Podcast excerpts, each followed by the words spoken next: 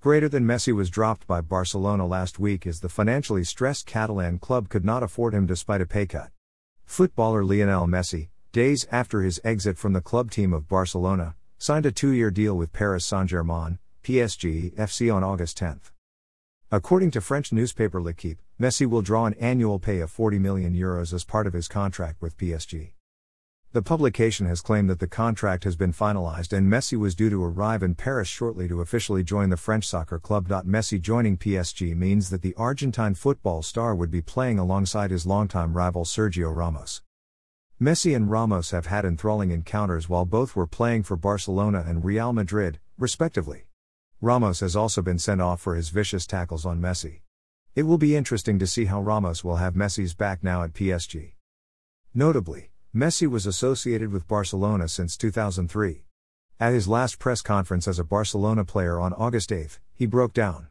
After 21 years, I am leaving with my three Catalan Argentine children, said Messi, who won 10 league titles with the club.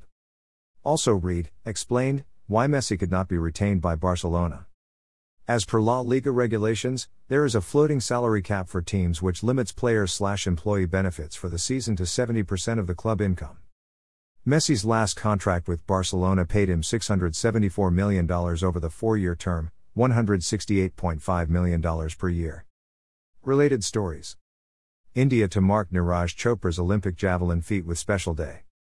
A new contract with Messi would have scaled the wages to 110% of the club's earnings, a financially risky move given the impact of the COVID 19 pandemic, according to Joan Laporta, president of FC Barcelona.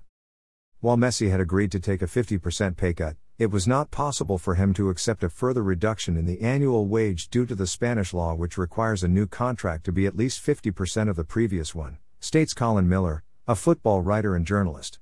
According to Brand Finance, Barcelona's brand valuation could witness a drop of up to 11% with the exit of Messi.